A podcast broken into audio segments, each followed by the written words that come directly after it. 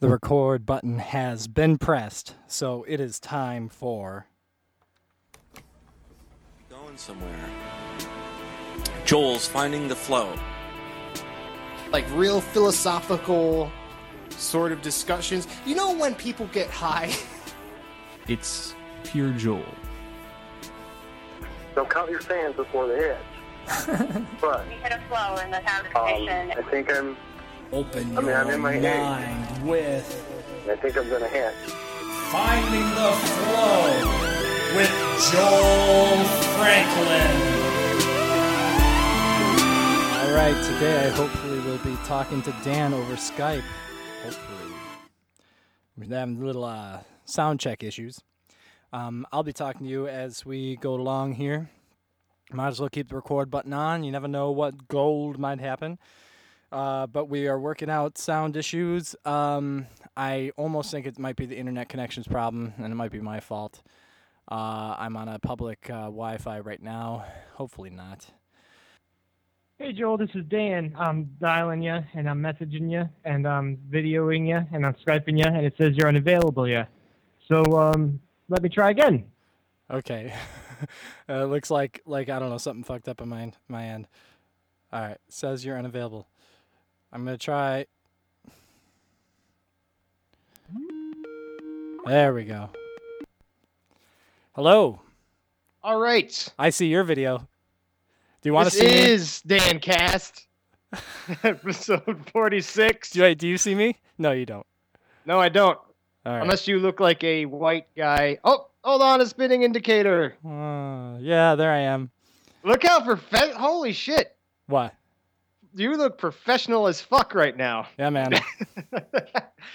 I've already ruined the uh, professionalism. you is fine as fuck.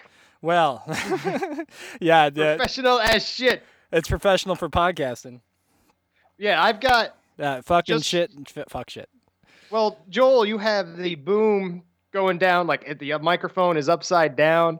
I've got. Let's see if you see it. I, the yeah, desk- there it is. desktop Looks mic. like a big old horse cock. Yeah, there's that. yeah. My that- mother listens to these. No, she Oh, doesn't. yeah, yeah. Yeah, if anything, I'd be the one worried about it. Um, so you still sound like shit in my end, but hopefully your side sounds good. So you, I can Uh, use your recording, or whatever. Oh shit! Let me check that out. Let me make sure I am recording. Oh, now you sound the good. thing, the uh, I have to get. I think I have to get close to the mic in order for it to work well. This is a strange um setup because apparently this microphone requires a lot of gain, so you need to be like right next to it in order to uh, get anything out of it. And if I turn it up too high, it just goes haywire. See, I thought the high quality meant like you could like like the higher quality microphone, like the better you you could do be more relaxed. You could, but the thing is, it's like it's like expensive shit requires more expensive shit. Yep. So you get the expensive You went- microphone. you went down you the- need to get, Yeah. They need to get the expensive preamp. They need to get the expensive computer to process all this stuff, and it's like it never ends. Yep, you went down the expensive shit rabbit hole. So so check this out. the the see uh, remember how we were saying there's a there's a criticism you know when he says yes I, and you're totally right about that. Uh, you called your episode that because of that, right? Yeah, Oh. I did. Uh, to so in Chris's defense, I having listened to that episode a couple of times because I really, uh, maybe it's vanity, but uh, when I do listen to that, I can sense that Chris is getting tired of this shit. Whoa oh yeah was yeah he's getting tired of that. So he's going like but it- and I'm like I'm like But I, I don't know though. I mean, because it's true. I mean, I mean, I, I remember when, when you when he responded to it, you you were just kind you you backed off a little bit, but it is true. I mean, he's he's done it many times. Many times that when you, the second you said it, I was like, oh yeah, yes. The thing is, the thing is, he will never do it again. Ah, yeah. he will never do it again. You won't see.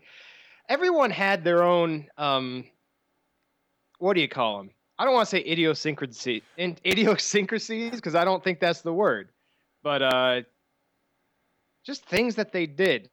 I think Chris had made fun of me because the way I breathed. Well, yeah, because that was the thing. The reason I even brought it up was that you you did your thing that you do. It was like a, eh, Is there some some sort of noise that you usually do? I, I make a either it's a sound. Oh, just then when you're like, Yeah, yeah, that's why I even brought it up.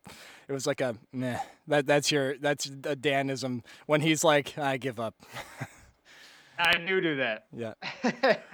uh, and then Scott doesn't have anything. Um, I remember he had gentlemen, and that was it. That's all I can remember. Yes. And you, I don't, I don't know what your thing is. You just kind I, I of, have the um I, I could tell you what it is. It's when I say uh, either way. Uh, I, ever since Scott said that, I, I've always been like, fuck. I say it like every other sentence. But either way. Joelisms.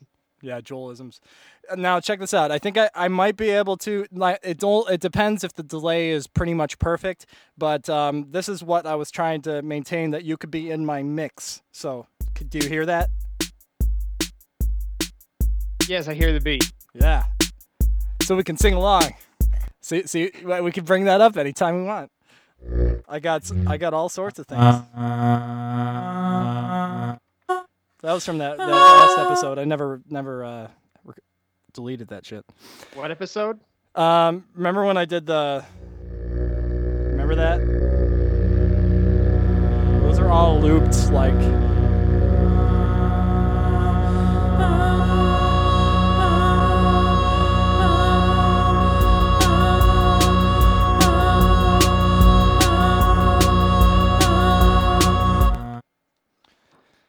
No, I don't remember that. maybe, maybe an in- intro or something like that. I, I did like. That, I think Chris thought I sounded like Squidward. there needs to be a wiki. Yeah, Uh, a A wiki. finding the flow wiki. Finding the Flow Wiki, yeah. Everyone makes fun of me for show notes, or actually, I- they- I- no, they don't say anything about show notes. And then this is the exact reason why you want to do show notes. Yeah, I um, yeah, I, I I'm pretty shitty on the show notes. I um, I, I, I would say I'm probably last as far as that goes. The only thing that I.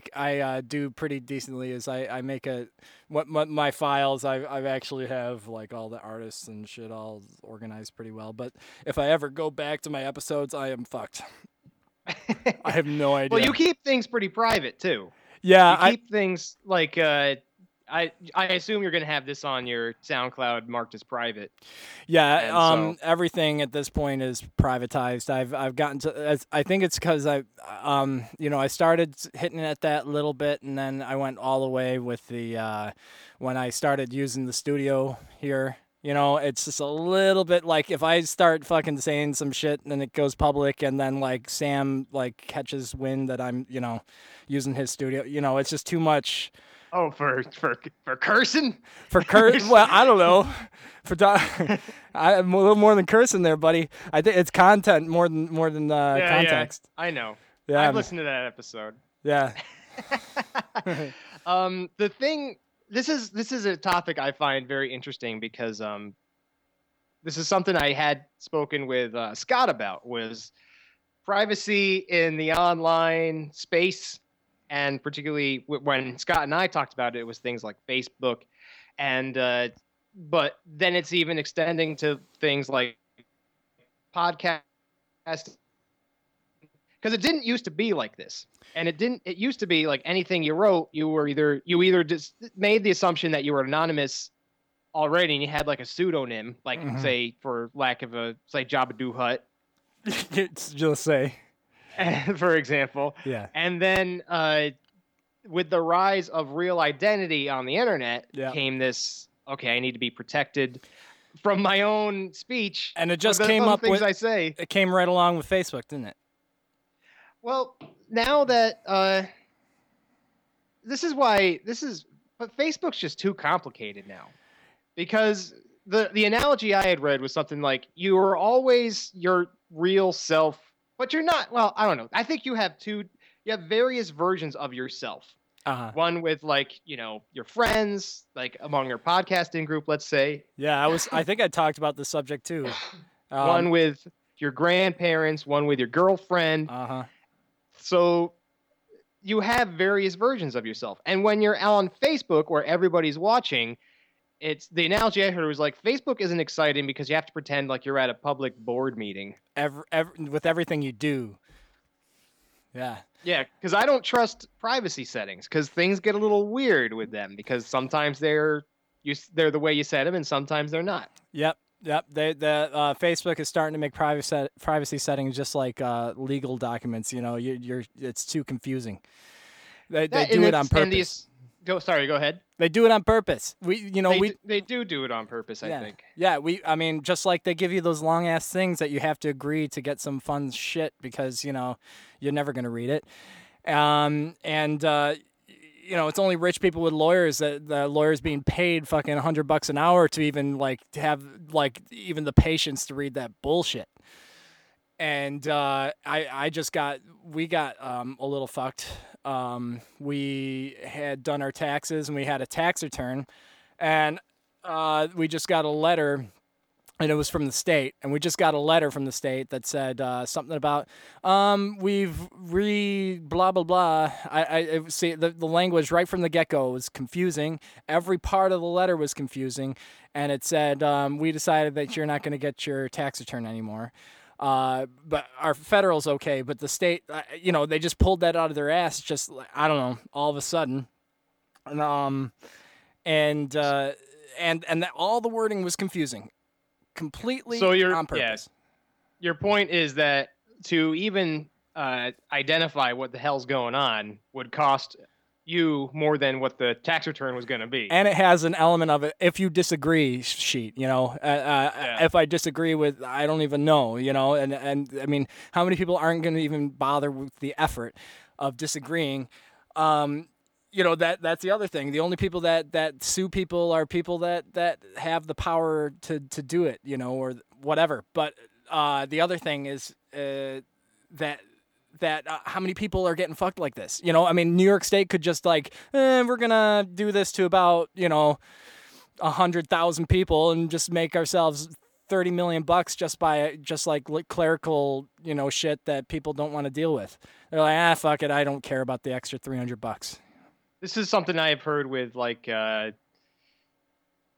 any yeah most anything that ends up in the courts is just and I think uh, uh, Joe Rogan had mentioned this on one of his stand-up specials. It's like the law the law is designed to make lawyers money. yeah. It's not designed for justice. No. It's designed to to make lawyers as much money as possible. So stay out of it as much as you can. Yep. So so they, basically they want you to if you have a problem with it, you've got to file an appeal. yeah, you get- you win, you you lose on either side. The lawyers get money.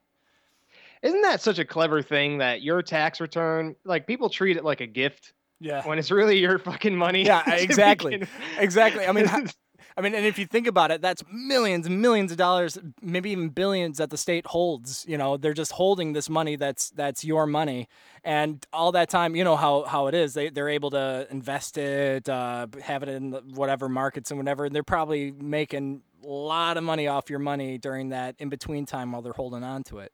I think they're wasting it. Yeah. I think that's really what's going on. It's it's uh it's funny the amount of people who want um say like the state government or local government or or federal government to take on all these roles, but they don't want their tax up, and that's exactly the sort of thing you have for. Yeah. And uh, so you wait. So now people treat the tax return day like a uh, like it's Christmas because it might very well be. Yeah, and I mean it's all so complicated. You're just like, oh, I'm getting something back. Great. um, it, it's all, uh, it's all, it's all fucking bullshit, right? Power to the people. Yeah, well, the people, no, no taxation without representation, Joel. That's right. Um, And representation that's not a creepy piece of shit that doesn't have any conscience. why else would you be in government Yeah. on that role? The You- amount. This is this is why you can't. I don't think trust politicians. Is the amount of ass you've got to kiss Yeah. and favors you've got to uh, pull to just even get cons- get in the running. Yeah. Did you, uh, you you're watching. House of Cards, right? I've been. I've watched. Yeah, I'm up to date with House that of Cards. that kind of you know has I'm not quite up to date, but I'm like into the second season, and that that pretty much gives you like I almost started watching it because of like the education of it, you know. The Yeah, education of it. yeah, the educational part. Like just just just like, you know, you kind of have an idea, but just to see like like it playing out the drama of, you know, of the day-to-day politician. that and the amount of power they wield, and it's all the the thing the cards they use. Let's say in the House of Cards, it's Oh. all like this. Like for those of you, I'm not going to give away too much, but there's like this foreign policy thing going on in the second season where it's very dangerous and it all hinges on who's going to pull favors for who. Yep. Like really petty type stuff. Oh yeah. Fortunately, this is fiction, but you've got to have you've got to think shit not like this far. goes on all the time. Yep. Yeah. Eh, That's scary. That's that's that's what it, I mean. The higher it gets up, the crazier crazier it is. The more power there is and everything. Oh, but either way, let's not let's not get too sucked into politics. Okay. Well, the, I only wanted to mention one thing was that the thing, the fascinating thing with watching House of Cards, it's it's you, it's this thing of you you have to play the game to get what you want, and uh, just the just we'll leave it at that. It's just like you and Dayton, Ga- Dan. Right? Got to play What's the game. Right? Gotta play the game. Gotta well, play the gotta, game. Yeah, you gotta know which checkers to move. Yeah. it's That's not right. that comp. It's a little, more complicated than checkers. Yeah. Joel, I feel like this is the second time um, I've had. Again, is like okay, is this Dan Cast forty seven or is this Finding the Flow episode? What are you on? Forty I. I I think we've uh pulled you know gotten to the point where it's just uh It is what it is. it's we both get an episode out of it. yeah, we both get the credit. Yeah, we both But, get the um, I remember the last time, like just just this past week, I had we with my conversation with Chris. It was like this was the week after he had said something about me being full shit, and it's like, okay, I'm gonna have a conversation with Chris now. Yeah. And then I have the thing with you about the uh, I don't know you you've you seem very con- contentious towards me. Uh, I don't know if contentious is the right word. Well, no, no. I just, um, I mean, I think, I think, um, you know, you're, you are, you have enough, like, um, like, uh, whatever, whatever. You're able to stir the water easy enough without much hesitation that I think it's easy enough for me to be able to reply. You know, I mean, that's the good shit, man. It's, it's good shit. It's, it's emo. It, it, it, I don't know. It's the stuff that people, you know, it's entertaining. I, it's actually, I, I, I almost think you know bringing out the controversy really starts peeling a little bit of the layers back because I uh, think there's a lot of layers between the four of us. Well, yeah, there's um like let's see, what did you what did I say that you had a, a issue with? Things like the uh stereotyping potheads. Yeah, yeah. Well, that was a big deal. okay. Why don't why don't we talk? I I had a few things uh, on- Okay. on list to like debate a little bit, but I mean, you know, like let's let's talk. So. So I mean, how much real experience do you have with potheads? Like what, like potheads? I mean, even saying the word pothead is almost just like, you know, because I think the only reason that I have any sort of, um, you know, even, like like feeling like I'm even part of that is because, I mean, obviously I do smoke pot, but also just the fact that like, um, because it's illegal, it's like it's funny because like when I like, for instance, come here, like you find you end up finding the people that that also do it too, and it's funny how it's instantly like just kind of like, oh, this is a little community because it's all people that share this little illegal thing that we do together. That's kind of like, you know, it's it's like everyone knows that it's fine, but everyone like that that does it has to be secret about it, you know, and, and like if you could do it together, you put all your trust in someone else, you know, or to even mention it on the podcast is kind of like, you know, scary and whatever. And, and so like it's almost like it like it is almost like a social movement until it becomes legal. It's it's not going to be normal. And so people aren't going to treat it normal. And so that's a little bit of the element of it. But i mean potheads or quote unquote people that smoke pot are just as unique as anybody else. I mean they're the, the, every sort of type of person you can find are the people that smoke pot i think Well, I think there's a difference between what I would call a pothead and what I would call someone who smokes pot. yeah Because here's here's um you asked about what my experience was with potheads. I think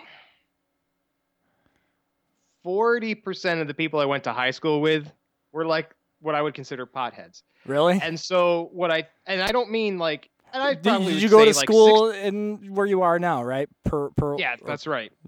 But so so small town, not much to do, and uh, frankly, that's what it was. So drugs, let's say pot in this instance, was sort of an escape from that. And you know, I had friends that you know we were friends for a long time, and then they got old enough where they smoked pot regularly, and they never invited me or anything, or or once in a while, like uh, we would we would do that. But I mean. Uh, I think of here's what I think of when you say or when one hears when I hear the word pothead, I think of someone who overindulges. They have no ambitions. This is like the central point of their life where they, you know, they want to spend their days in a uh, cloud basically of marijuana smoke and either they treat it as an escape or or whatever.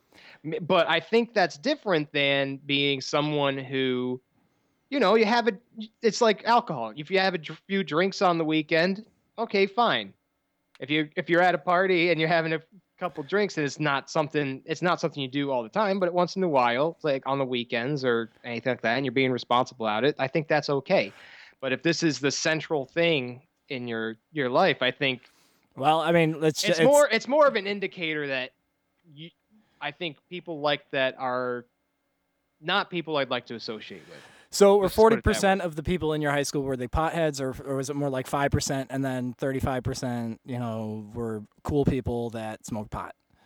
oh, i even think that dumb or not cool people smoke pot too uh Or yeah, And just people. the uh, But but I mean, To- you, to you know, I mean, it's like too- fanatics. It's fanatics to anything. You know, like uh, you got fanatics for for uh, alcohol. You know, like you got those like stupid alcoholics. Like the second you see them have some, and then and then you're just like, oh, this guy's gonna be an asshole now.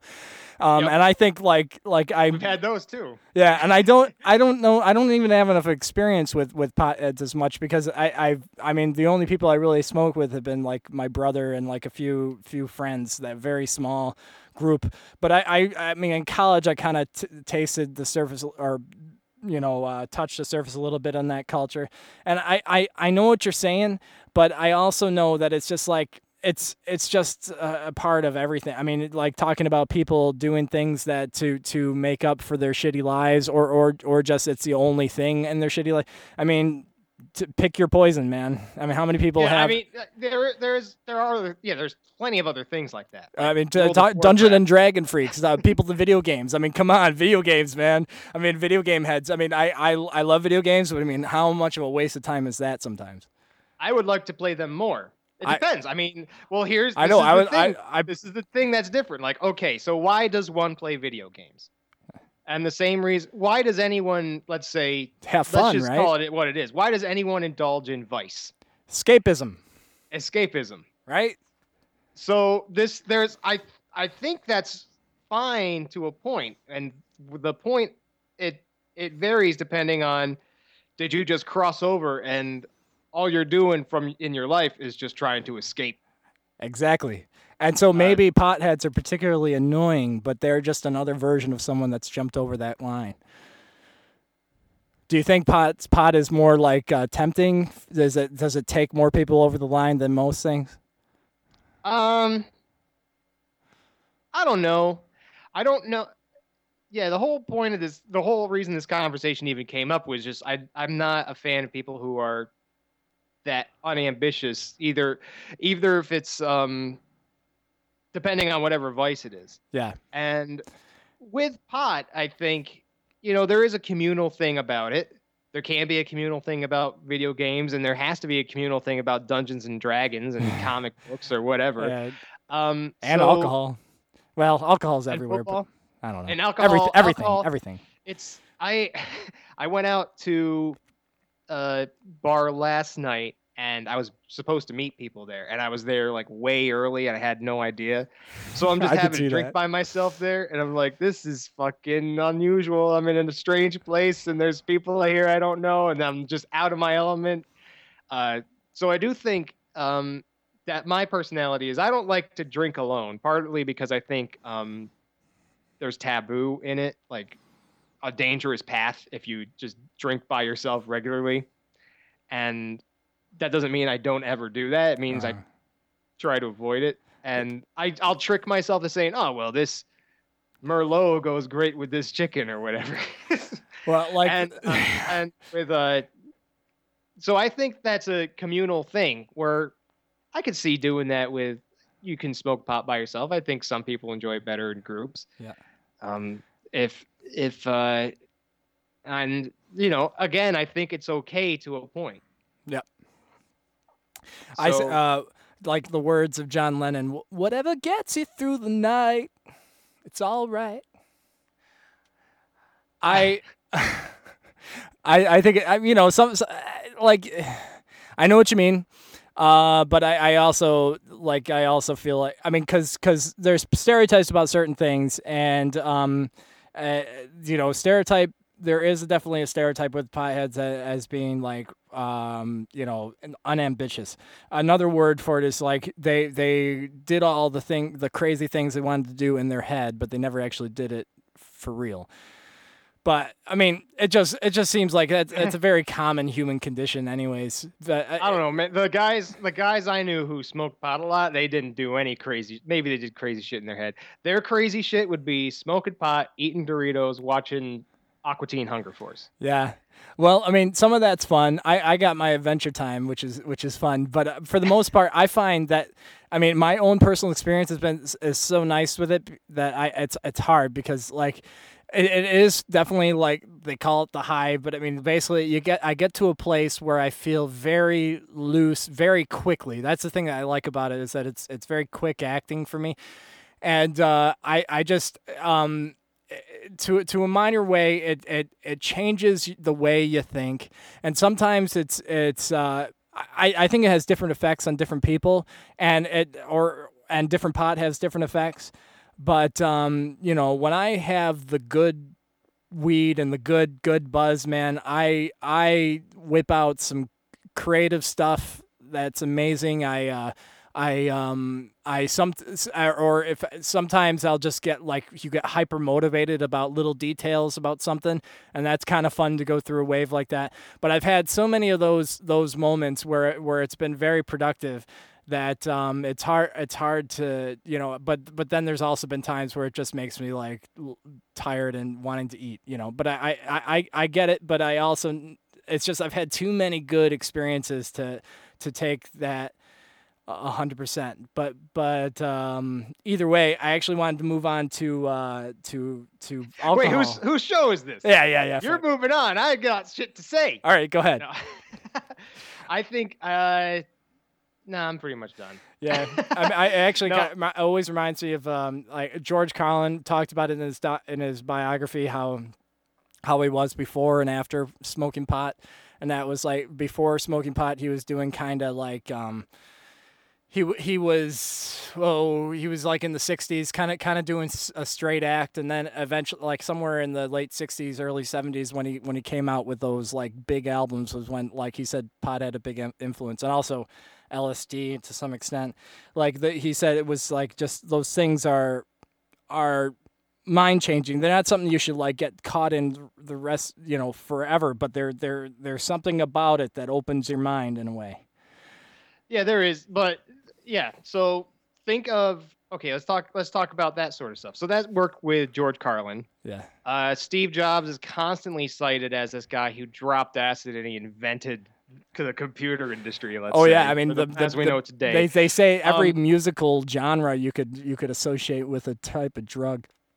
but but but that's not i think that's too i think that's a little too simplistic i think yeah but you It's could also go outside too. and take a walk i'm not saying you shouldn't do drugs i'm just saying don't I mean, don't make it like Your life. i don't think you should make it your life right Yeah, yeah. It I, I I agree. I um it's just funny. It's um cuz also you could say that those people like made it, you know. Not everyone makes it, you know. Not everyone well, i think a lot of those people get very very lucky yeah. they just happen to be at the right place at the right right time and they work their fucking asses off Yep. See, you get a person that works their ass off. Like actually, Rogan kind of inspires me too, because he's like a he's like a weird like hybrid. They you know like he's a um, martial arts fighter, and then also he's like a, you know a, a pothead, I guess, and uh, and I just think it's just fun to hear his sort of perspective because he he has so much motivation, yet he also like the way he he uh, parties is is really fun. Well, this guy also, you know, I've seen I've seen the pictures of him like tossing around kettlebells and shit. So Yeah. it's not like he's lazy. No, I, He's I, work- I'm he's not lazy working his body man. and his mind. That's that's a thing, you know. It's not always. It's it's not. It's it's. At least I guess maybe it is because the stereotype doesn't fit for me. At least I'm I'm similar to Rogan, where I. According to you, the stereotype doesn't fit to you. Okay. According to you, yeah. okay. Um. I don't know. I do. I do wonder what I would think about everybody. Uh, and I'm referring to this circle of podcasters: you, me, uh, uh Joel, and Scott. Had I never, had I met Chris you guys today, yeah. and we weren't friends, Yeah. because I remember the first time I met Chris, it was like, it was like an orientation for college, and uh, just just walking and seeing this guy, and it was like, oh, I'm gonna introduce myself to this guy and see Yeah. what see what's up there, and we became friends that way, and then didn't really talk much until six months into the school, Uh huh. and then Scott was sort of the same because he was the RA, and then I remember how you got in the got in the group. It I- must have been through men's ensemble. it and, was uh, like Chris. well, kinda. It was meant to be. Like I I met like three or four of you guys all separately. I met Andrew separately. I met uh, you separately. I met Chris separately. Chris and I both came from Buffalo area, so we kind of hit off in some ways. And then I met uh, Mike Winkler separately. And Right. all all that all all of a sudden I realized you guys all hang out. You know. Yeah. The the friends I kept my first semester was vastly different than the ones I had my Ah. second semester and then my second year and so on and, Yep. and so on. Just because you know, you're it was like being in prison. You kind of like okay, who do, which table do I sit at so I don't get my ass kicked? which of these guys do I have to beat up so no one fucks with me? nice. and uh, then it took it took like six months to get into the the uh, pattern of oh okay I'll hang out with these guys, um, but uh, but I do get the feeling like okay so because the reason I bring that up is Joel 2014 Joel is not the same as 2003 Joel and Dan 2014 Dan's not the same as 2003 Dan and so on and so on. So everyone's kind of changed and you know you kind of get into you're friends with people for a while and maybe one of the reasons you're friends with someone today is because well you started being friends like 10 years ago yeah Oh yeah, and that those it's kind of like brother and sister. You know, you could have no re- relation to them eventually in the, in the long run, but like you still like are friends with them because you've just been through it all. yeah Um, or like old old friends, like old old friends, like sometimes have nothing in common with you in the end. right but you stick with them because i met this guy in kindergarten and and you like each other. I mean, it's like a brother. It's like you've been through the ride together. You know. that but i also like people that i'm not friends with or is it the other way around Friends with know. people I don't like. can you be friends with people you don't like Oh yeah. Well, i think I, or at I least you could happened to me be, you know, times. very. You could be loyal acquaintances. real acquaintances. That's a good way. To, um, so I don't know, just waxing, waxing poetic. I don't even know what that phrase means. Waxing poetic. Uh, I don't know. Who Wax. comes up with this shit? Yeah. waxing moon. It's growing, growing poetically, growing. I think waxing means like to to build on something. So waxing poetically. I don't know. That is kind of funny. Waxing and waning are, are two vocabulary words I wish I used more often. Waning. Waning. Um. So yeah, actually, I was gonna mention this topic. the the cra- the craft topic beer. Yeah, let's get off this shit. Um, uh, craft beer, man. What what's Oh, okay. what's the deal, man? Craft beer. I I don't think it'll. I mean, craft beer is is it's not like it's all like I mean it's new to to America, but it's not it's ancient stuff. Yes. Um, I think what is my contention with craft beer right now, particularly in New York. You and I are New Yorkers. Yes. There, I think, is a gold rush right now in craft beer.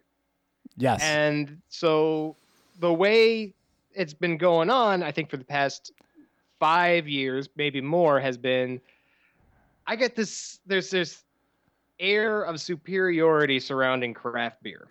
that's that's again that's something I dislike about it. I think because I know people who are like, if you're if they see you drinking say like a Miller High Life, they're like, oh my god, what the fuck is wrong with this guy?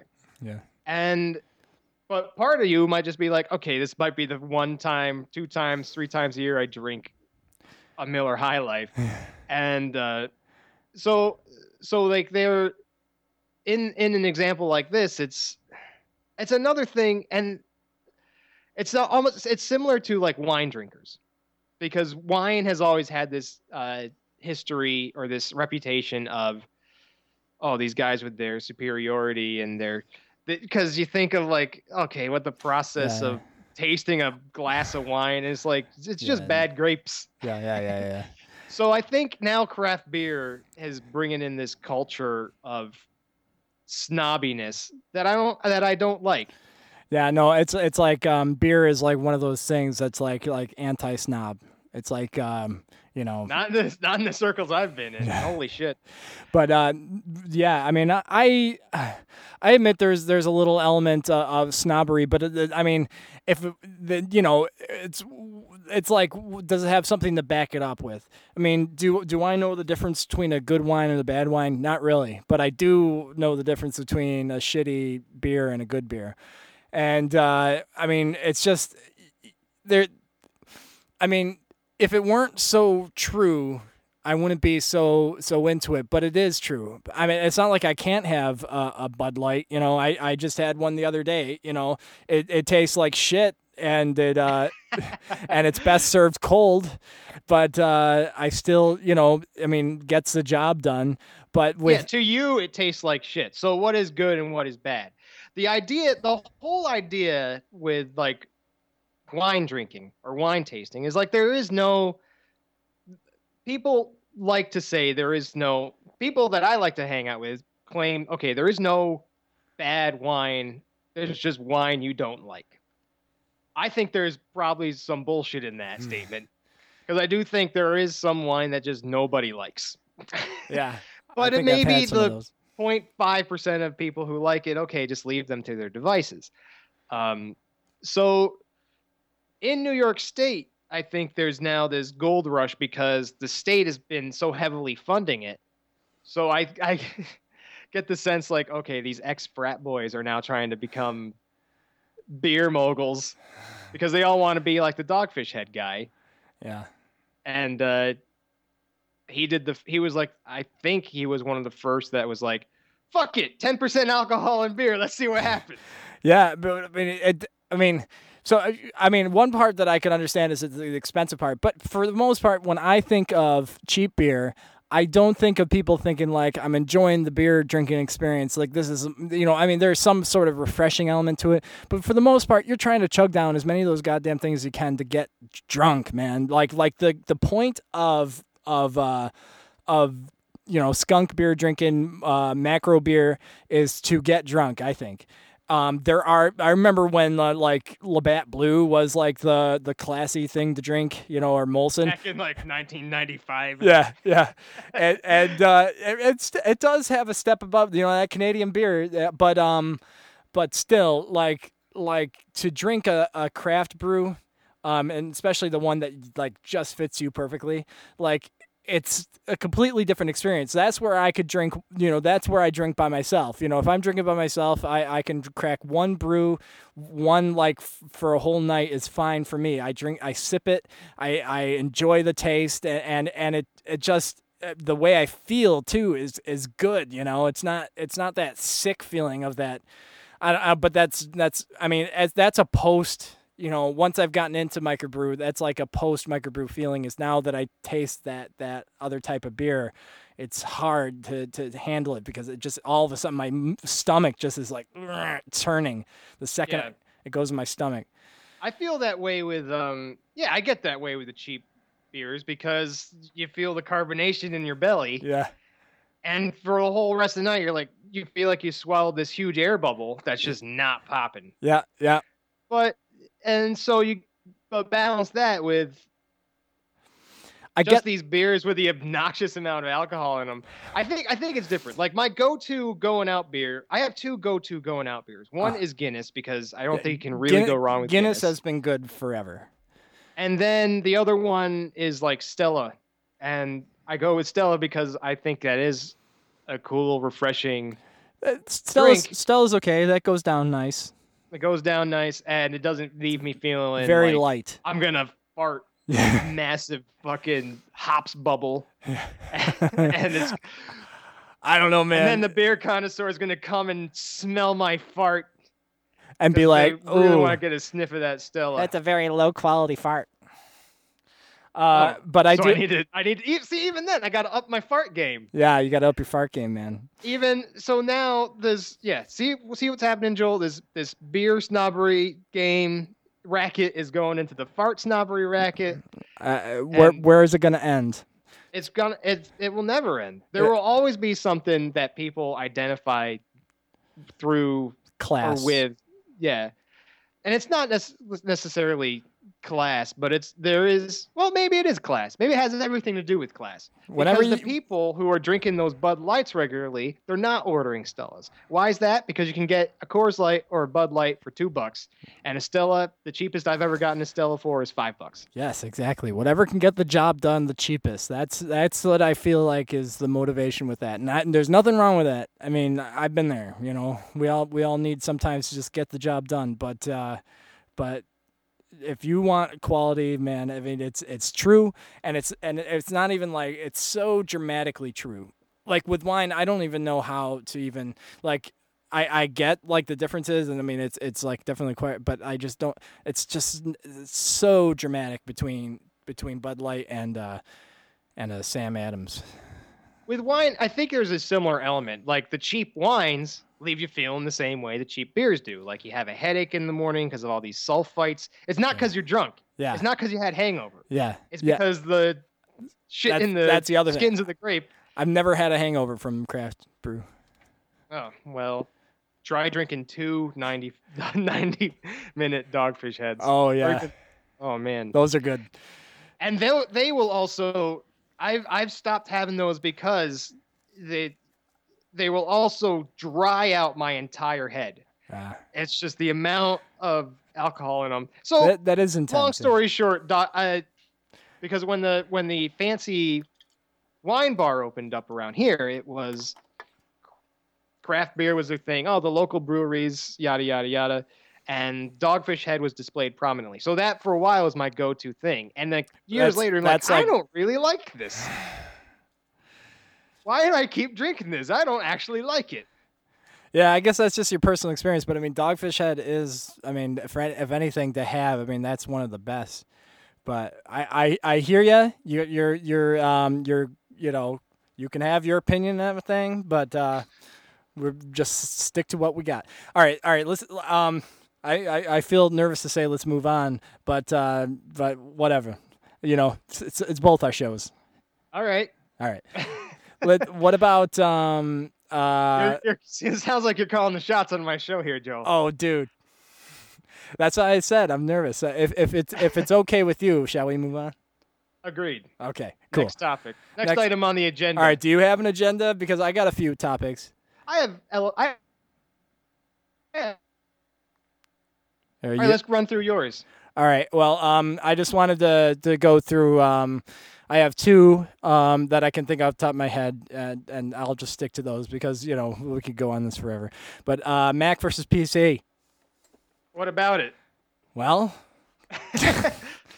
come on. What about it, motherfucker? Did you hear? Did you hear Chris? I think Chris is being disingen- dishonest a little bit because um, my last conversation with him on the podcast, I was like, "Hey, did you check out the new the new Mac thing?" And he's like, "I just don't give a shit." And then when I pressed him on, it, he was like, "Well, I heard about this feature." Uh, uh, It's like, well, you know a little bit more than someone who doesn't give a shit knows. Yeah, it's it's it's starting to become uncool to to to be too you know to, to be too hyped up by the the minuscule increments of uh, of updates, right?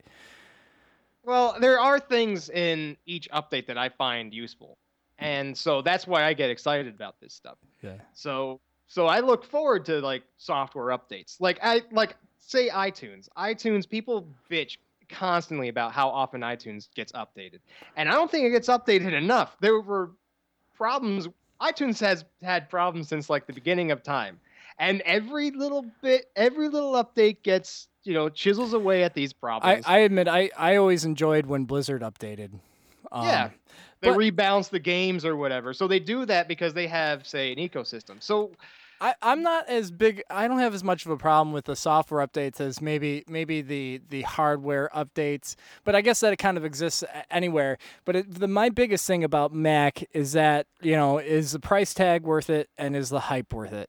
Um, speaking of House of Cards, like um, the- the- everyone, all everyone in there is using a Mac. yeah, it's a fucking product placement, goddamn, like all over the place, and it's it's like, oh, like there's part of me that's just like like shudders every time I see it. Like, oh, I got a Mac, you know. I don't I don't know. It's just just a little annoying to me, but uh, but I I can't. They are qual- they are very good quality devices as far as I've had experience with, but I don't know.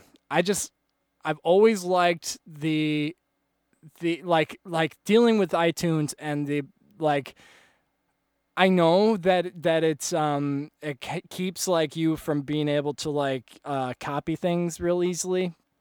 But I just love the fact with like most Command C.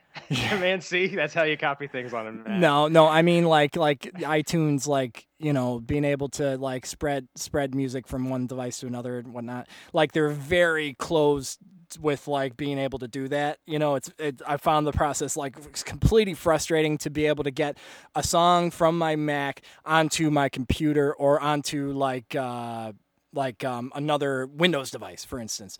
All right. You click and drag the song from iTunes, drag it to your desktop, and there's the file on your desktop. I And you can do with that whatever you want to do.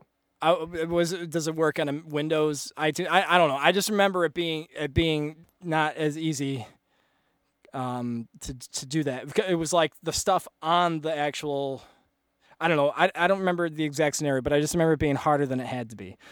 And uh, you could do it, but but it, it was like it was frustrating.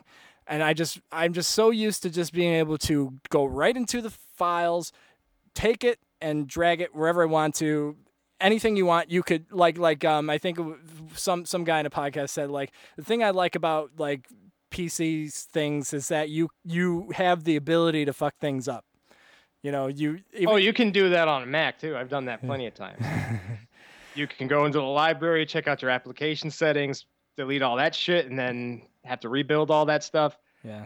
and even just finding your stuff in iTunes, um, I don't. I think people. I think we've got it pretty good compared to what it was like 15 years ago. Like remember Winamp Yeah. and having to deal with like Winamp, and then it just went haywire. And then iTunes came along and offered to manage all this shit for you, and then everyone complained about iTunes, and now they're on like Spotify or whatever. Uh, well, And- I don't know. I mean, uh, it's like that's the other thing. Like, um, I remember when I just wanted to to like get. Oh, there there was there were so many. I mean, I have a hard time recalling all these things, but I just remember it being so frustrating to do such simple things that I remember. I I like to do everything through files, and I think that's that's half of my problem. I didn't like it organizing shit for me. I wanted to organize it myself. Okay, I like it organizing shit for me. Yeah.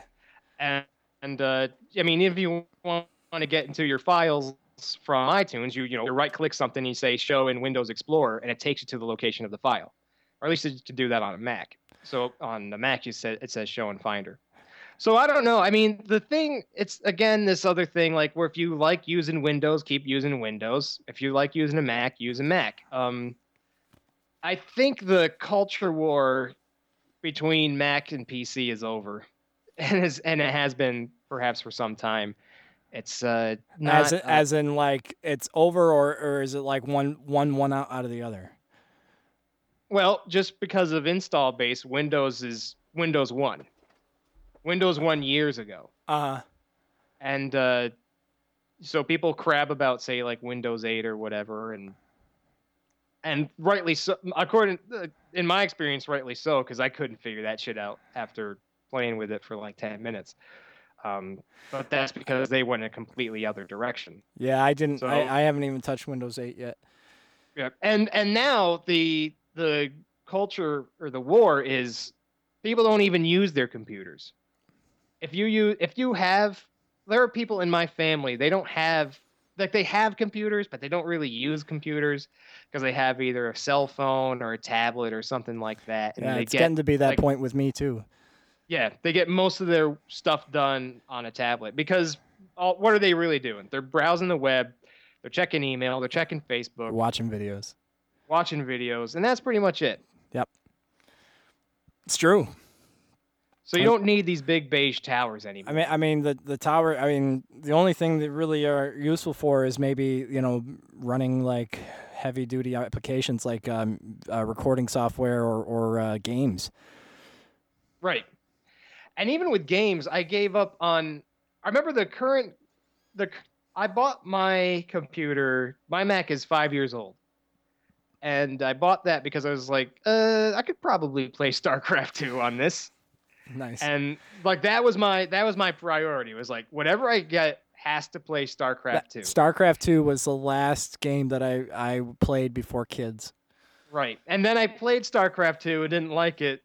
But but the good news is I still have a, a decent Mac for for the time. Yeah. Um, and now you have, you know, a PlayStation or an Xbox or whatever so to, to Yeah, do some I've I've started to that that's kind of why I like um my my Zoom is because I um you know I, I don't have to deal with the computer stuff that I mean for the most part computers are getting better and better and like running a uh an audio software application isn't as as draining on a computer but still like there there's always to be seems to be some shit there always seems to be some shit in that communication between computer and and audio hardware or software. that and the amount of stuff you need to to know. So you and I had talked before about the as musicians got computers, musicians stopped being musicians and had to become audio engineers. Yep. Yep. It, so even even in something like this like like podcasting all you're doing is talking into a microphone but if you want it to sound nice okay you gotta set the levels Do you gotta set your compression stuff you gotta Yeah. but you know what, if you're going real musicians far doing? You know, what were musicians doing before they had computers? Right? They they were were playing live they're playing live, or they had to find some some kids have- to play with have- them. they they played and you know we're heading back to this sort of of day. So we had for a good run let's say between like the 19 like the invention of the phonograph to today.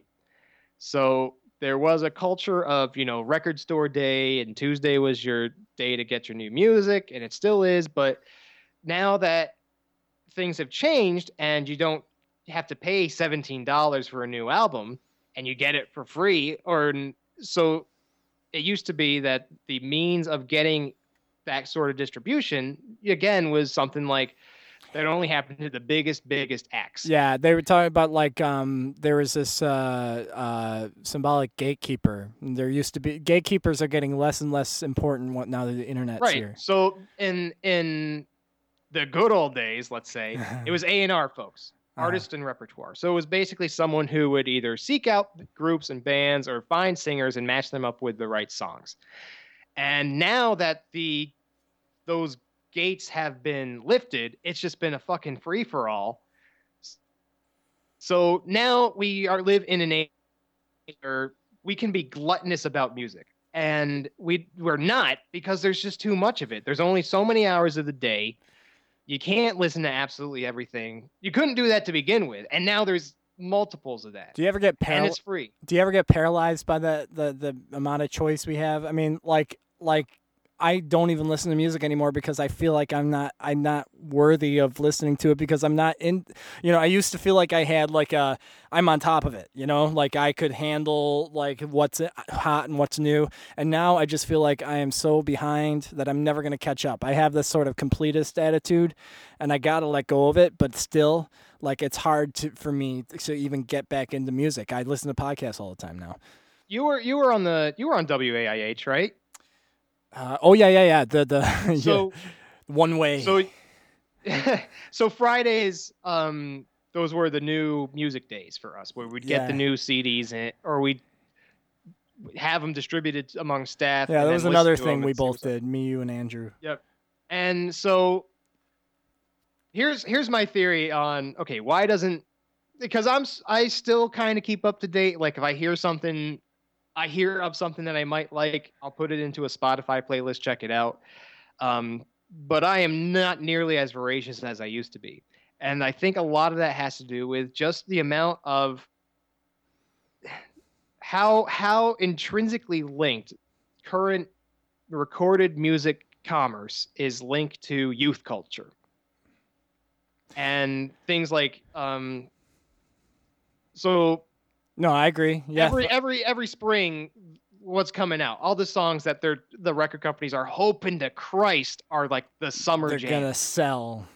yeah so Sell- they get I them mean, it's- it doesn't so- just sell the music; it sells like a whole s- slew of shit. well i think um It sells a style. Well, they, I think this is a lot of what has to be like uh, music festivals. So, I think of I think of Phish like this, because lots of people like Phish and they like going to Phish shows. But so much of going to a Phish show, like there's the music part of it, yeah, but there's also the party part of it. And so, how many of, like I say, say a Phish audience have all the albums or anticipated all the albums? I'm I'm guessing not many. And I would say the same thing about these huge outdoor electronic dance music festivals too. So like these festivals they have in like Miami, where they'll have them during spring break time, and these college kids, you know, they think of think of the way the what you have to do to get down there. You have to buy the ticket. You have to get a hotel room. You have to get the flight. You already going to to college. To it costs a lot of money to go to these things Yep. and uh, you're is and you're And- not you probably don't have the band. Why are you going? and you're time. going for the party. Yep. You're going for the party. Yep. So I think that's what changed a little bit in the past 20 years.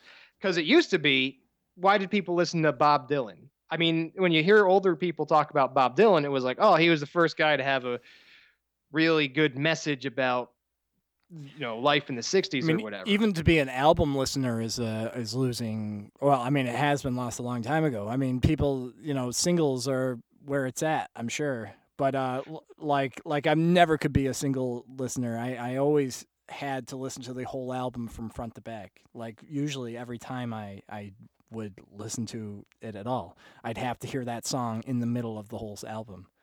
Yeah, and I I used to have the pick and choose uh, attitude about it too, but the the I think it's swinging back around. So we had this glutton gluttonous time of record sales doing really great, and so when you hear this is an interest of mine since I was you know a music business minor and you know I, I was always interested in the commerce of it, and my favorite quote on this is um I remember reading this story about Randy Newman had uh, some kind of lecture at some music school, and a student asked him something like, "Randy, how would you recommend that students break into the music business?"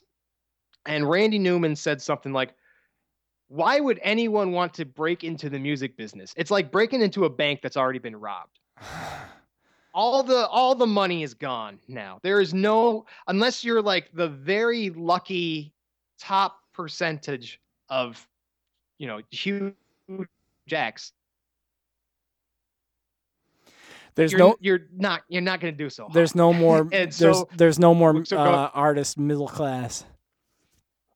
And there never was. I don't Yeah. think there ever. You've got you've You got got a few like- winners and a lot of losers. Yeah, and now it's fewer. Um, there could be. Um, I was listening to some. I think on the Norm Macdonald podcast, they had Todd Glass on, and he was talking about. Um, this is, Is Todd that Glass that back now? about- Is that back on? Because I, I don't now. They've remember done- hearing the Tom Glass. They they've been doing it for about a month now. They've got a few. They've got like four episodes in the can. I am and in getting the that Todd in. Glass one, they were talking about young comedians getting into um, stand-up comedy and trying to get into performing. Like I'm talking like there's their first. They're just they're they haven't even done a set yet. And Todd Glass was claiming like of how many people you've never heard of that make 200 grand a year doing doing their shows going around the country, going into clubs and stuff that you have never heard of, but they make good a good living from it. Um, I don't know if that works well with music. I think music, since it's such a communal thing, um, I think it's different than stand-up comedy. Yeah, that's true. I mean, the I, I almost wanted to take back the middle class thing because I almost think like a new emerging middle class has happened through the through the internet. I mean, like there is an ability to th- throw it out there, but then again, I mean, for people to see you, it's still just as hard as anything. I mean, you got to market that stuff. You know, I mean, how how real? Easy, I mean, you have to go viral um, and you know, that's the other thing. Like, there's this whole viral, like, kind of like winning the lottery thing going on too, and uh, that it's just like that winning the lottery. I mean, some people do, but I mean, it's not like things are going viral all the time. It's like one thing, like uh, once in a while, it goes viral. You know, Right. And even then, it's just such a fleeting moment. Oh yeah, It's not sustainable. So, like, you think of what are, I can't, I don't know what the latest viral videos are. The last viral videos I remember was like Chocolate Rain by Tay Zonday. Those guys who did Auto Tune the News. Chocolate Rain. Chocolate Rain. like the Auto Tune the News guys, who knows? Maybe they have like steady jobs now or Yeah. something. Because, you know, for about a year or so, they had, you know, regular YouTube videos and, you know, people like they had Bed Intruder and uh Chris was a I remember Chris was a fan of the backing up, backing up, backing up. Nah, nah. I'm gonna link to that. I'm but uh nice.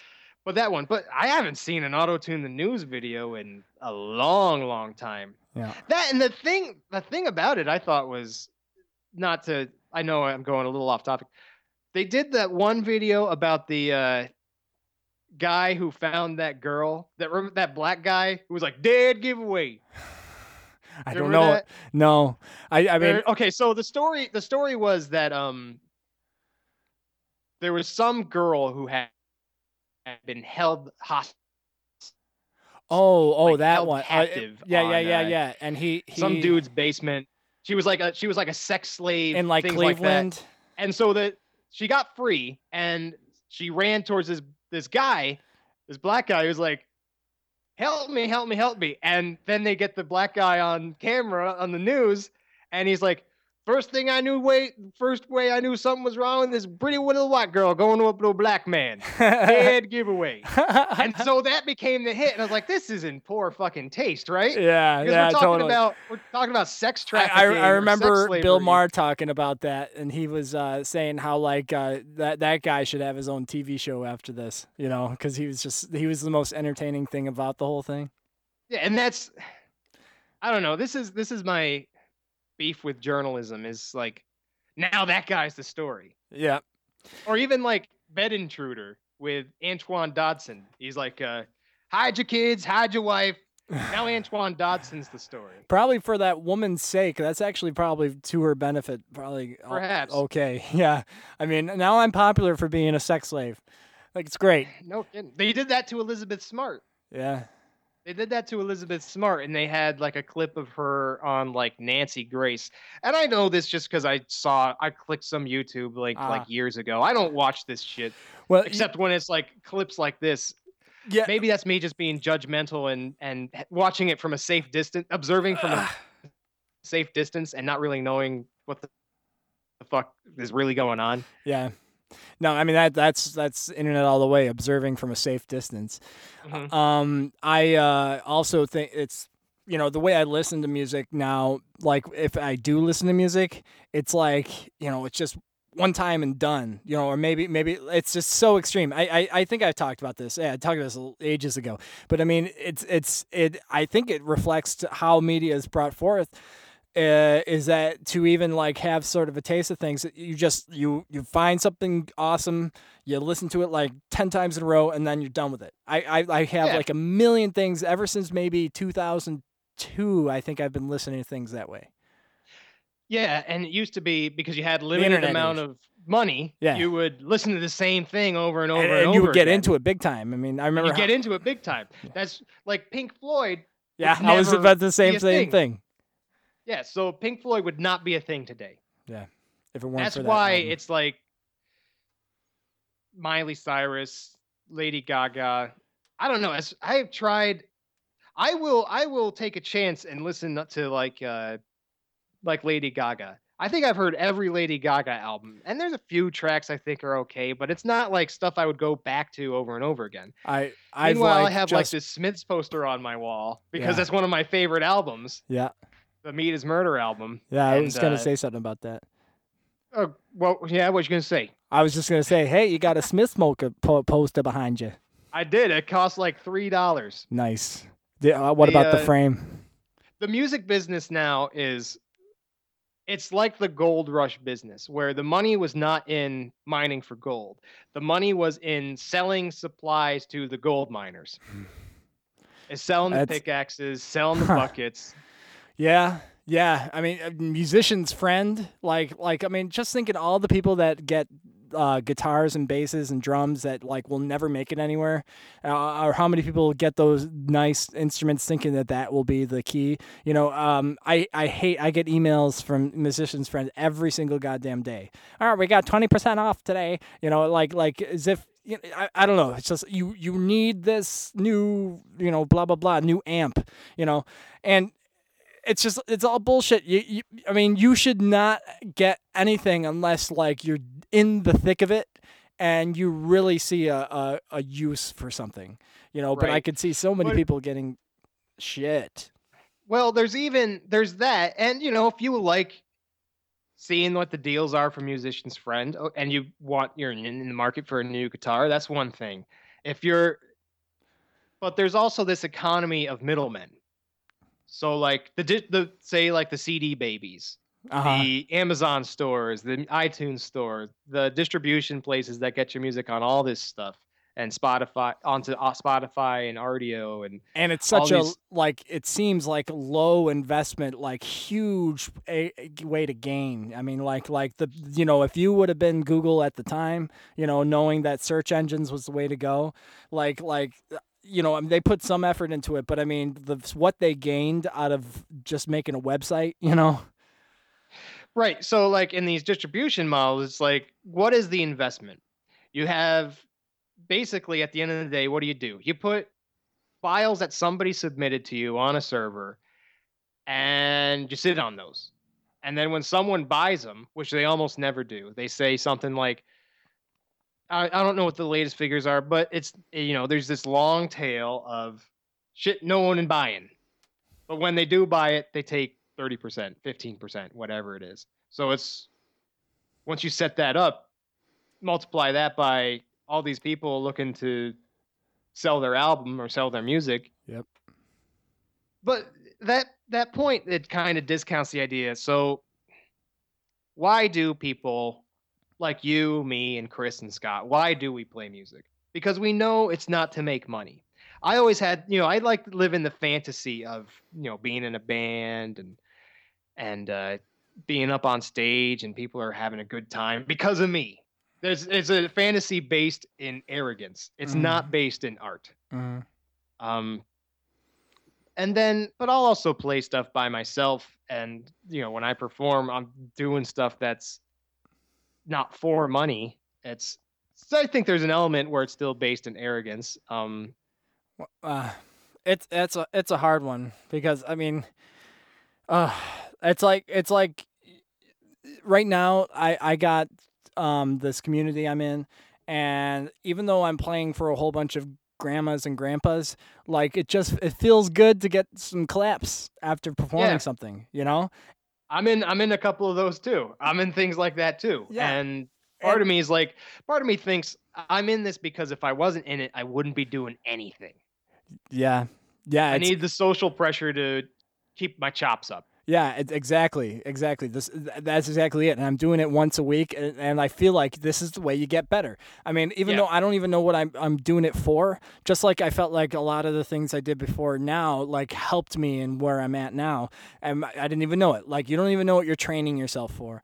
And I feel like I'm I'm a better musician now than I've ever been, and uh, yeah, just like this podcast, like it's an encouragement to keep doing podcasts or to keep being creative or just to you know i mean sometimes it can it can be too much, but I I really think if we keep doing it, we do nothing but but um, get benefits out of it. I think. Yeah. Well, this is an internal struggle I've had too with the idea of say say this episode we're recording right now.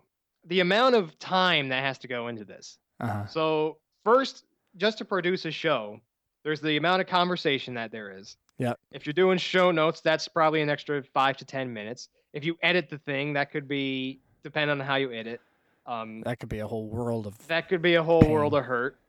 Uh, then there's the publishing aspects of it.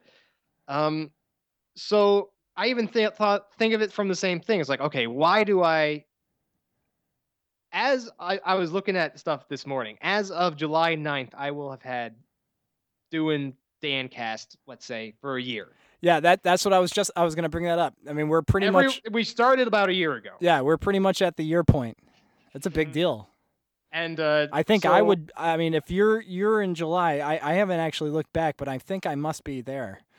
Yeah, it's somewhere around there. I think you started, and then Chris started, and then Well, Scott Chris- started, Chris and I was the started. last to jump on. Chris Chris started okay. the whole thing with his cute little episode where he had, you know, grease uh, spr- spackling in the pan, making his breakfast and stuff. Like like he I had don't, I don't remember like like a, a day in, a day in Chris's life, you know, and that that's oh where yeah, the experiments. yeah, and then and then I I um quickly jumped into a reply podcast and making my own, and then and then it just all from there Snowballed. snowballed. It's not going to get any bigger. the problem is, this is not going to get any bigger. I, Mike Mike Winkler had like a little hint at it, but he did. He had one 20 minute one. yeah. Well, I think. I and he's think like, of- uh, "This feels weird, but I'm gonna keep going." and there then, was there was a weird um. Sim uh, parallel to this was after we had all graduated, everyone started blogs. Everyone got a blogger account. So this is, I think, the 2014 version of that. Uh, because you can be a little bit more private because we know how podcasting works. Most people don't know how podcasting works. Yeah, and that's kind of why I like finding as many people as you know that might want to do a podcast, but probably never will. Like my interviews with Michael Winkler were some of my favorites. You know, those are fun. Um, but like I, you know, it's like a time capsule. You know, um, It like- is, Yeah. Yeah, I mean, uh, and the internet keeps it for us. I mean, as long as we we keep that space there. But I mean, I, I don't know what we necessarily do with it, but uh, like, uh, it's like it just feels nice to have things like that, those and pictures and everything. Even though you you might never go back and have the even the time. It's like how much time do you have to even spend to go back and listen to your podcast? Like you'd have to have a lot of time to even go back and listen to them. But then again, it just feels comforting to know that I could have a con- listen to a conversation with my mom back in you know 2013. I guess. Yeah. Well, it, you might you might you know say your mom dies. That might be something you. Yeah, I treasure. might all you got. I was And, actually uh, thinking I I might even use this as like as a therapy. You know, I because you know how you're saying it was it's kind of therapeutic. Like maybe even like have some of my members, you know, like say their life story or at least have do the best they can. Yeah. The uh I see there's you know different varieties of this is pub this is radio still in a in a way. This is just private radio. Yeah. Private talk radio. Yeah, And uh so and you can make anything you want of it. yeah, so you have people you have shows like This American Life. You have sh- shows like Radio Lab. This weird segment of I don't know necessarily what you would call it. Let's just say audio programming. And then you have I don't know. I feel like giving this the title like introspective talking show or whatever is a bit too inflated. which is basically what podcast has has brought to the surface. Well, the thing the thing I always hated about podcasting for a long time was god damn, there's a lot of fucking shows about computers on this shit. How many how many shows do you need about iPhones and iPods and and computers and and tech news and things like that? And it got very like I thought this is it. This is all it's going to be because of the nature of podcasting. You're not going to have any sort of diverse programming. It's just nerds talk about fucking nerd, shit. And so now I get the like. Here's how I think most people, like normal people, in air quotes, do podcasting. They open up iTunes, they look at all the stuff available. They go, "Wow, I can get This American Life whenever I want. I can get Wait, Wait, Don't Tell Me whenever I want." And they subscribe to a Which- bunch of shit. yeah. They press all those boxes, and never listen to them. Mm. Yeah, that's true. But I was gonna say, I mean, which is you know the top podcast is This American Life. You know, I mean, it's very true. I think there's a, a certain sort of I I also think it's a communal a similar communal thing. So why do people like listen to This American Life? Sometimes I think the stories are nice. I don't I don't subscribe I used to subscribe to This American Life podcast. I don't anymore. Um, I think NPR I do like a lot of NPR programming. And I have Me too. I do subscribe to a few NPR podcasts. I think a lot of the time though, it's just I can do without this. And Yeah. so I so you have to seek out the things that are I, it's so hard. I mean, specific to you. The the whole point I can do without this or not. I mean, it's it's so subjective because of just what's worth your time. I mean, what's worth your time is completely like. I mean, you you like there's things that are really worth your time, like your own health and your own personal well being and your family, whatever. And then there's things that like your your free time, and and that is so like like it's just should I waste my time this way or waste my time that way? You know. Well, if you're enjoying listening to This American Life, it's not necessarily a waste of time. Well, not, everything you enjoy is not necessarily a good use of your time. like smoking pot. Yeah. Uh, Well, no, fuck, fuck you, man. like smoking pot. you almost got me to agree that shit. Uh, so, but my point, my point was there was, um, I don't know whether this medium is dying or if it's just about to explode. I I think it's it's gonna explode. I think Yeah. it's it's um I think well I think it already has in some ways. I mean I think it's bigger than it ever really I think would have ever been thought to be. Like in the days of uh Smod what's his name uh uh Ad, Smith Kevin Smith or is it I Ke- never listened to a Kevin Smith. uh, I, I, I didn't really either, but I just I knew he was like one of the founding fathers, you know. And like like that was you know, that was really cutting edge and I don't know if like at that point I would feel like who knows if this will take off or not, but now it's just it's it's a medium. It's just a Yeah. it's a new form. So I, I would, I still, I believe that it's still too hard. You know, we've been doing this for 10, you're making shadow puppets. No, I We're- just these lights are so bright.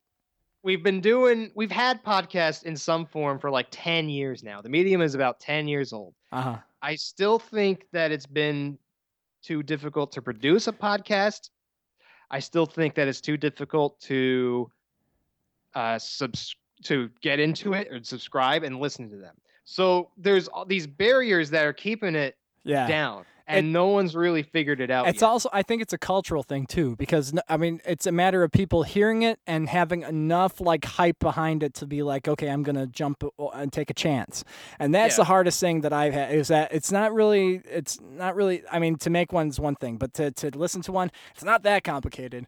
But it's just like for people to take that chance on it is is very hard. I mean, actually, I think I insulted one guy because I'm like so pumped up about this shit, and I wanted this guy to listen to hardcore history because I knew he would love it.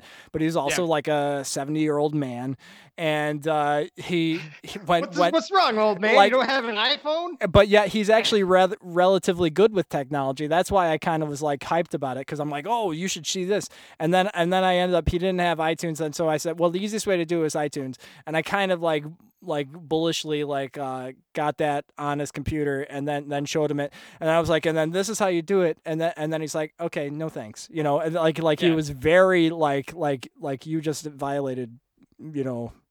Yeah, because I think that here my my pet theory here is podcasts are intrinsically linked to whatever media player you favor.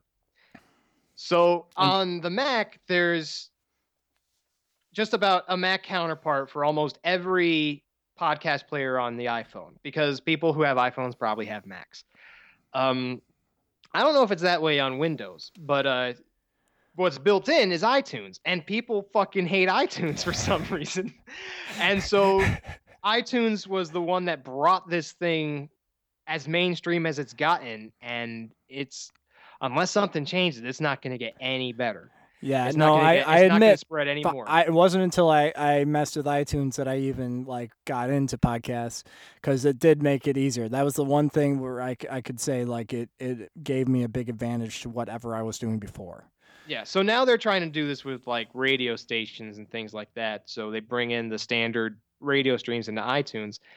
And you know, it's maybe that's maybe it's just getting an older thing. Like we were talking earlier about not listening to music as the same way as we did 10 years ago. And 10 years ago when we were on WAIH, Yeah, we weren't spending 3 hours listening to Joe Rogan every yeah, week. no.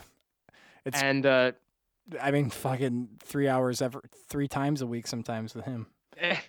and like that's the reason I don't listen to to uh, Joe Rogan. No, I-. I if know. he had if he had like an hour episode every week, I'd subscribe, no question. Yeah. But the thing is, like, you're talking like in total nine hours a week. I can't. It's do too that. much. It's too much. I mean, I, I can't do it either. The only time I was able to do that when I was doing my farm job. That is one thing I miss is that I had a lot of time I could just be out in the field by myself listening to podcasts. Yeah, what I would do is um, because I listen to podcasts at work occasionally. I can't listen to Joe Rogan's at work. yeah, yeah, that's No the other thing. Like, like I now most of the time, I there are there's a lot more people presence I'm dealing with now, and so yeah, like if I if you know I, I have no idea what what's gonna come out of his mouth when I'm when I'm doing it. Like for the most part, he has like you know some some cool conversations, but every once in a while, you know, like fuck shit faggot, you know, shit comes out, you know, and and uh, that that and I I value the podcasts that are either specific to me, which is say my friends, Yep. or ones that are produced very well. If it's like uh, I know Chris likes one called Giant Bombcast, didn't and he say uh, something about the guy died in it? or yeah, one one of those guys died, and I know it's about video games, and I don't listen to it regularly because episodes are like three hours long. I can't listen three. If I had three hours to listen to a podcast about video games, I would rather be playing video games. Yeah, yeah, And uh, or at least play video did- games while you're listening to it. then I, I don't yeah I don't even like my I've I've been very strict about the way I play video games. Like I know some people leave music on in the background. Round I don't. I'm like it's it's the way I gotta play it the way that Full they immersion. intended me to play it. Yeah, I, I, um, I, uh, it depends. I mean, there's some, there's some that like you could have the sound on or off that it doesn't make any difference, but there's some games where you need the sound. Yeah. Um. So I don't know. I in yeah. In general, I th- I do I am wary of. I think it could pivot either way. I think it could either die off because no one's listening to anything, and the the uh, business model had hasn't really. I mean, it's, it's an advertising business model. Every podcast I listen to has the same sponsors. Yep, It's Squarespace. yep, It's it's Um, uh, shaving club. yeah, shaving club. Shave Club. uh, whoa, Jeez, uh, there's the that Nature's Box. no. Nature Box. And that's did you hear the Bill Burr episode when he went yeah, off yeah. on Nature Box? Yeah, yeah, I loved it. Fucking I was- love that. Nature's Box. Did they really say Nature's Box? I, I can't believe this. Nature's Box. Uh, and that, yeah, yeah. He's like, eat a fucking banana. What is this bullshit? I mean, come on. uh, uh, uh, cr- something pops, you know, like uh, graham cracker pops. I mean, come on. Don't you get it? This is this. I mean, you know, blah blah blah. But I mean, it's it's so true. I mean, we, we've uh, had the yeah. answer to shit like a million years ago, uh, just like uh, Carolla talks about. You know, that it, there's no secret to, to losing weight. It's just fucking, you know, you eat, you don't eat too much, and you you you work out or you, you stay active. You know, that's the secret. No, nothing else. You know, there's no there's no like fucking thing that's gonna change your life. You know, you, uh, it's The, the it, it speaks a lot to the business model of podcast. First take, say, public radio or talk radio. Public radio because that's sort of I know talk radio is much bigger on the West Coast. For some reason, they love talk radio out there. they, they spend so much time in the fucking traffic. Radio. What's that? They spend so much time in traffic over there. That's that that's got to be it. Yeah. And for whatever reason, the talk radio shows, like the political talk radio, is almost it's just a conservative talk radio. So that's like one part of the market that works. and then everything else is like NPR. And NPR, like they're doing well, but they still hound you for money every chance they get. Well, yeah. Every every opportunity they can to get you to donate. And one year I bought into it. I donated like 50 bucks to This American Life, and now I don't even listen to it. Yeah, yeah. I remember Ira, Ira Glass and classic. I'm only gonna say this once, just one time, and see if this works. Eh. We need money, and if and if I only have to do this one time, it is per- yeah, so I bought into that. I was like, okay, I'll toss them 50 bucks Yeah. because I listened to This American Life. And on top of that, the thing that's even weirder about it is the way public radio works is like we had NCPR in Potsdam, right? They buy a package to run the NPR programming. And here NPR is giving it away for free Yeah. on the internet. yeah. So I don't listen to NCPR for any shit. That's also Not the that I other thing. Like. I don't, I don't get how some things can advertise on on NPR shows and some things can't. I mean, I thought it was like public. You know, it's it's weird. Like like uh, you know, I, what do- what do I always hear? Like um, something foundation or or foundation cleaner. I, I don't know, but I always hear PRI. yeah yeah, and I'm like, what? Like, uh, aren't they aren't they not allowed to to do private you know advertising? But yet there seems to be one or two things every single goddamn time you hear NPR. I, Right. I, I don't I don't know I wish that they would because you know. So I don't, know. how you open that those NPR gates. is funded. I don't know how NPR is funded. I do believe there's, pub, you know, it says it's public radio. It's a little do public get funding, yeah. Some they do get some federal funding, but they should take. Okay, so why I've I've heard this before from other uh, public type things. Is like they don't take advertising because if they took advertising, it would it would influence the way that it would influence their journalistic integrity, basically. and uh, It's not necessarily untrue. that's not. And the way, like, even in ma- but even in magazines, like the whole magazine industry is just who can we get to Advertise. advertise? Who can we get on the cover to uh, And- as a celebrity that Entice can the sell magazines? And uh, this is what I hate about the Facebook Well, model. man, right this now, is- it this is like like your- tabloid. Isn't rap. this your life? Well, well. First of all, I got one thing to plug before um, I get too far because you keep on we keep on talking around it, and I gotta say I got a new podcast I'm I'm listening to that's like phenomenal. I think it's almost ranking above Radio Lab for me. And it's called uh, TED Radio Hour. It's like you know, Oh, you listen to TED Talks. There's TED Talks, and then this is like they edit it down and they interview TED speakers and they have snippets, but they like go into detail on a subject that have had a lot of TED Talks on it, and it's it's amazing. How often do you watch TED Talks? I actually haven't I haven't watched one, but I, I, I wanted to get into it, and I uh, just I found that podcast, and then I was like, well, I, I might as well just listen to a summary of them. The uh I used to watch them not religiously, but a lot. And then after a while it's like these are just people who like the smell of their own farts. So many of them are just like we can do a better job of feeding the world. or Yeah, it's true. or- You, you, I mean, you you got the like the vibe right there. Like, what? How, uh, blah blah blah blah, and la la la, inspiration. yeah, stop fucking bullshitting me. Yeah. Um, the one of my favorite. Well, I haven't listened to this one in a while, but it was a very interesting one. There was some program called Left, Right, and Center. No, wait, that's not it. Intelligence Squared, where it would take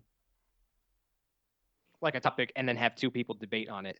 And that I thought was more um, valuable than say some guy, some smarty pants, some guy doing a TED talk about how fly mosquito shits can feed the world.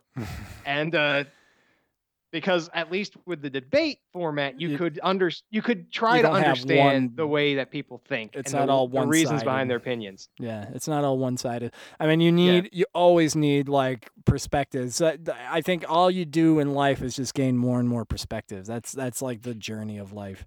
Right. If, so if you're not gaining more perspectives, you're you're you know you're just gonna be in a your own personal little little hole of whatever. there was a great TED talk about how TED talks are bad. I'm gonna find that one. and uh, send Um, it to you. That's great. Yeah, yeah. Send me anything that you like. I, I'm very interested, but like I said, I don't have much time. It seems like I don't know. It, it, it I have some time for some things, but it just seems like I don't have time for hardly anything. And and you know, I make the time for the things that are really important. Um, but but yeah. So so this TED Radio Hour, which I highly recommend, is probably perfect for me because it because it you know gives you a little bit of the TED without the uh, having to actually watch it. Yeah, I, I've uh, How, how long are they usually? Are they? TED Talks. Uh, anywhere from ten to twenty minutes is the average, I think. Oh, okay. So that's not too bad. It's still um. The danger with TED Talks. By the way, um, I think Joe Rogan had an episode where he was talking to someone about TED and how much of a fucking cult it is. Sure. I mean, I mean, who like everyone loves to be inspired, but it's so hard because like like I, I was the same. I mean, like I still am. I'm sure. I can't say I'm, I'm beyond it, but I mean, if I get a good speech, I'm ready to fucking you know. So you got to capitalize that right away. You know, like you give someone a good speech and then you say go. You know, go and do whatever we're telling you to do because like it's true. You you could get a great speech that way and then and then the next day you could have a um actually there was some some famous Greek philosopher that did this um that set that made this great speech um to make about um Roman uh like like ideals and said why their ideals is the best and why we blah blah blah and inspired everyone. And then the next day came to the same square and made a speech uh, the exact opposite points just as brilliantly you know? And this guy was just a very good speaker. And and so he just showing Like these Hitler. people and yeah yeah you know uh, maybe sometimes with like for, for better or worse like like um uh, but but either way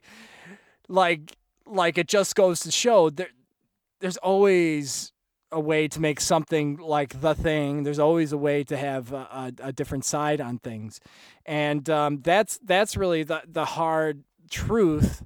Um, like like uh, someone said, like instead of really feeling like you like to, to treat marriage for instance instead of feeling like you can figure out marriage like you you have some secret to make it work it's more just like there are these there are these constant struggles that you're always going to have to manage you're never going to solve them you're just going to always have to manage them Or deal. Just deal with it. deal yeah Buddhism. That's Buddhism. Just deal with it. Uh, this this yeah this thing with Joe Rogan. This is the common theme today.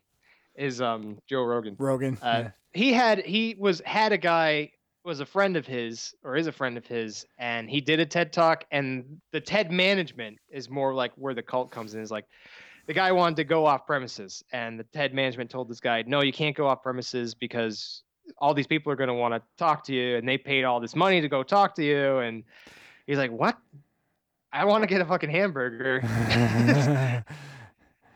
yeah uh, no i i hear you i mean it's uh that that's that is that has been the the criticism I think with TED is like this is just a, a place for rich liberal fucks to feel good about themselves. Yeah. well I, that's what people these- do right you know Mhm. jack each other off just like you're saying geek computer podcasts like right Yeah, it's just geeks jacking each other off you know it is geeks. Yeah, another podcast about MacWorld.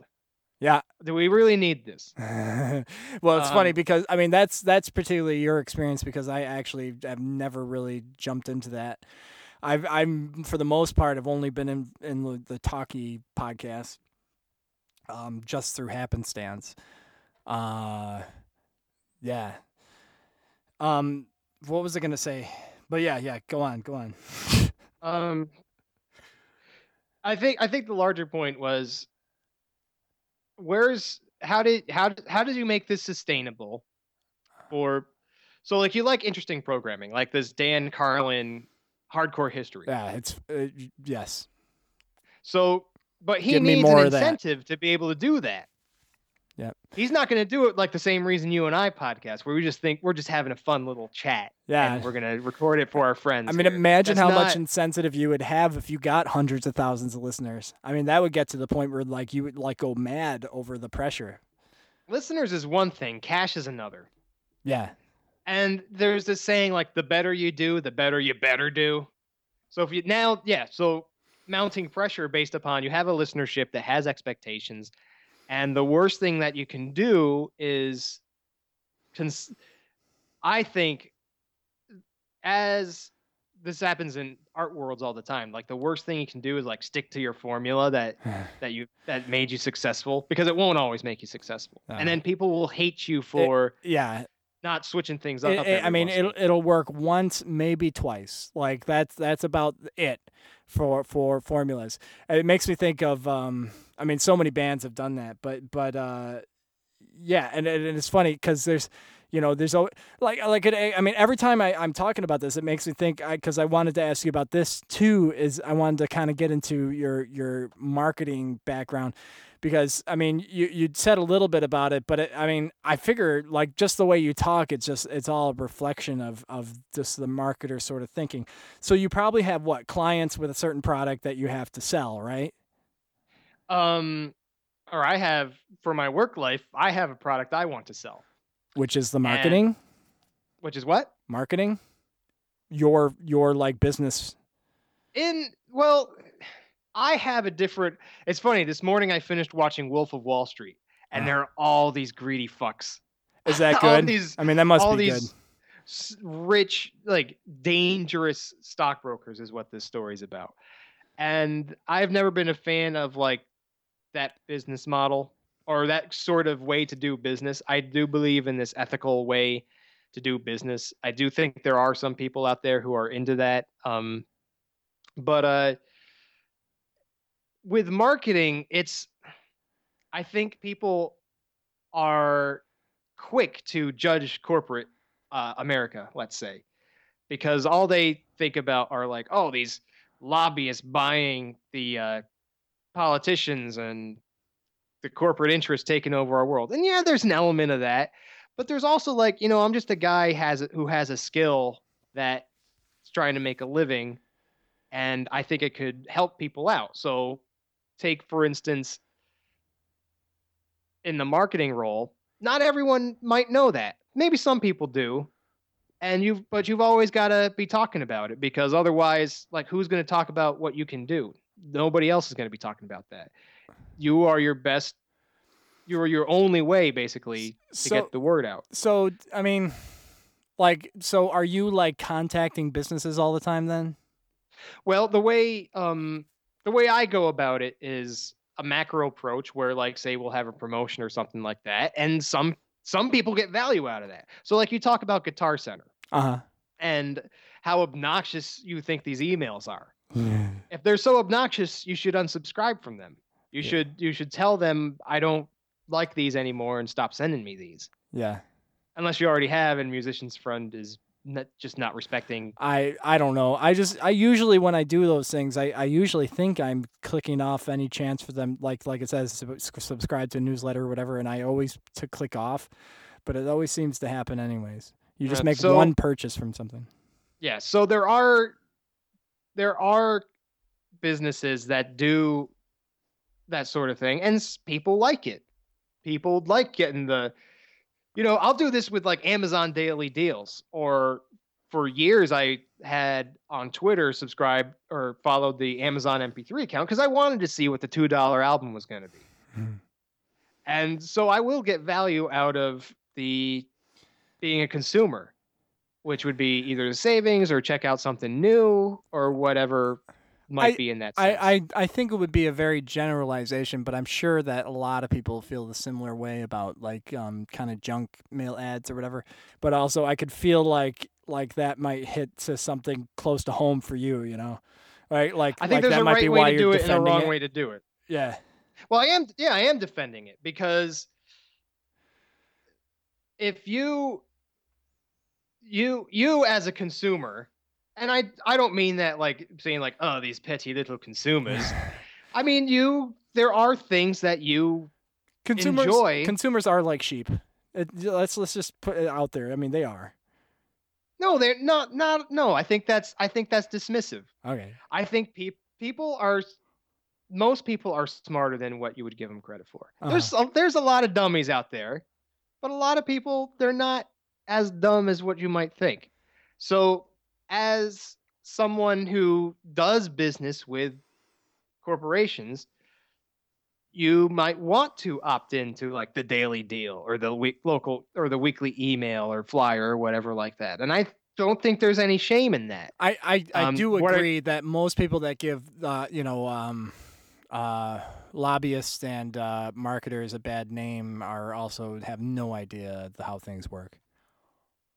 Well, yeah, and so one thing I had uh, I started making myself familiar with uh, Milton Friedman last year. I started reading his books, and this guy is um, what you might call a I guess he was like libertarian type politically, and he had an influence on uh, economic policy in America and things like that. But he had, the, I think, the smartest takes on like corporate uh, corporations in America, which is like corporations should be free to compete, and anything that takes or provides an incentive for them not to, or creates a monopoly, that's that's dangerous. Yeah, for cheating. instance like a lot of these uh a lot of these lobbyists they want to pass laws to protect their business interests so so now they're trying to get the government into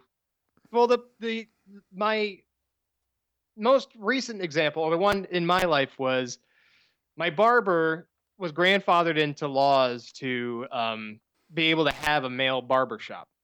But today if what you if you wanted to open up something like that say you're a guy and you wanted to cut hair in the old days you would have did i already talk about this? I might have. Just, just go, do it again because I'm sure it needs So- re-saying. so the old days if you wanted to learn how to cut hair and run a barber shop you might learn you might be in an apprentice program and you would learn to cut hair on premises and you you know like you're you might be taught by whoever owned the barber shop and over time you would acquire these skills to get be competent enough to cut hair but now you have to have a beautician's license so That's so true. now you have to learn like all this other stuff to get a beautician's license, like doing perms, cutting nails, Yeah. this sort of thing. And all you might want to do is cut some guys, cut dude's hair, which is what this guy does. yeah, So when they passed the law, the law was passed like, oh, we got to protect the people the, that um, know it.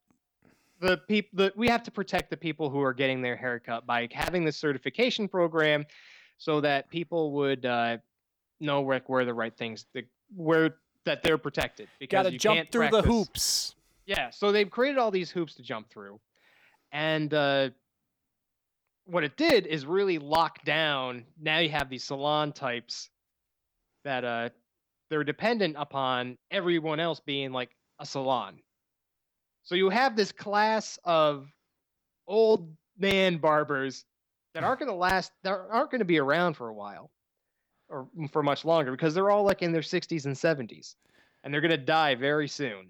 Yeah, and uh, so I think there are lobbyists are the that is to say the reason I think a lot of corporate America gets a bad rap is because they work closely with government to protect their their interests. Yeah. So it's not just corporations. It's also politicians who either drink the Kool-Aid or have an, or have a reason to create this sort of incentive. it's it's just uh, everyone playing by the rules, you know.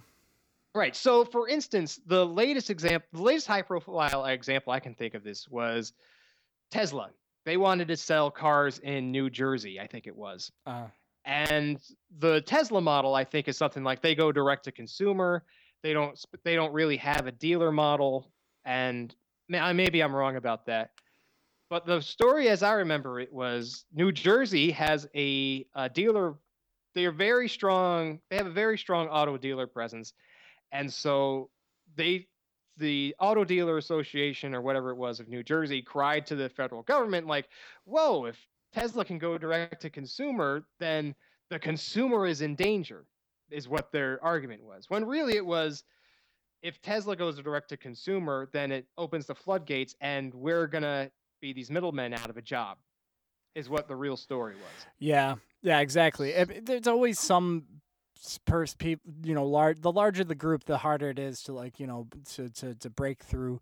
I mean, um, I I, I get it, but I don't know how that's necessarily, you know, make it. I mean, it's kind of a, a shitty deal that we have to deal with because we're just dealing with so much uh, inherited.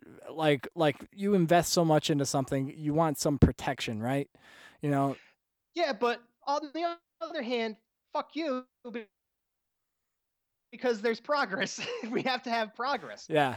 I Uh, know the it's har- it's hard. I mean, the, th- the whole point was how do you yeah how do you keep how do you keep these corporations ethical? Yeah. The re- the way you keep them ethical is by making sure that there's a healthy competitive marketplace. Mm-hmm. And so you need, on one hand, to provide incentive to pe- for people to even enter into business. That's why we have things like patents. That's why we have things like uh, copyrights. They pr- they protect through government through law these these institutions. But on the other hand, if you're able to lock down a marketplace because of some law written uh, like 50 years ago that's no longer relevant in 2014 that i think is different. I think that that should be looked at more closely.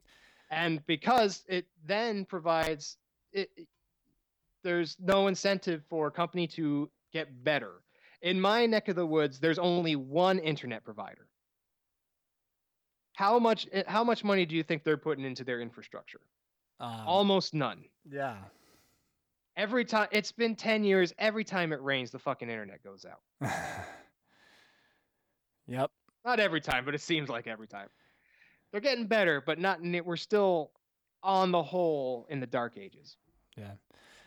Well, man, I mean that's uh, you know, that I mean that's just like a like a f- fraction of the sort of the perspective of all that. You know, I I think that um, it's that's a whole can of worms there. Uh, but um, I guess we should be be be wrapping this up, especially with what where the quality's going. My battery's at Yep. eighteen percent, and uh, so if if you don't mind, we'll do a quick flow moment. Just kidding. we'll keep But- it we'll keep it podcast neutral Okay, How d- about d- h- h- but I mean, maybe maybe uh, I just I just love the fact that you could probably hear this. Can you hear that? no i can't You can hear mine. You don't hear that? no I'm, no, I'm kidding i can't hear it i'll cut it out of my end so. Yeah. yeah, I know. See, there's, there's, um, it, that's that, that was the, the one of the values of me even getting this setup all working together is that you could hear this as well as me. That I think that's going to be pretty cool in the future because this is the first time I've done it this way. all right good Yeah. So, uh, yeah, thanks. We'll we'll do two separate uh, signing offs.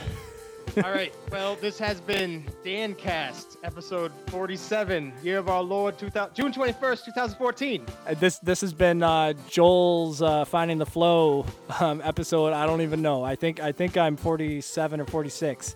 Um, 2014. We put a year into this, babies, and uh, this is what we got out of it. A nice uh, kind of a felt like a coffee chat with me and Dan. Very coffee talk coffee talk.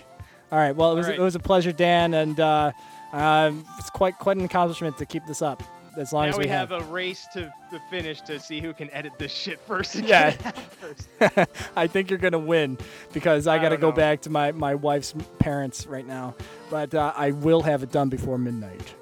Oh, okay, great. Me too. I think. All right, all right. I'll All see see you, Dan. It was a pleasure. Take care, Joel.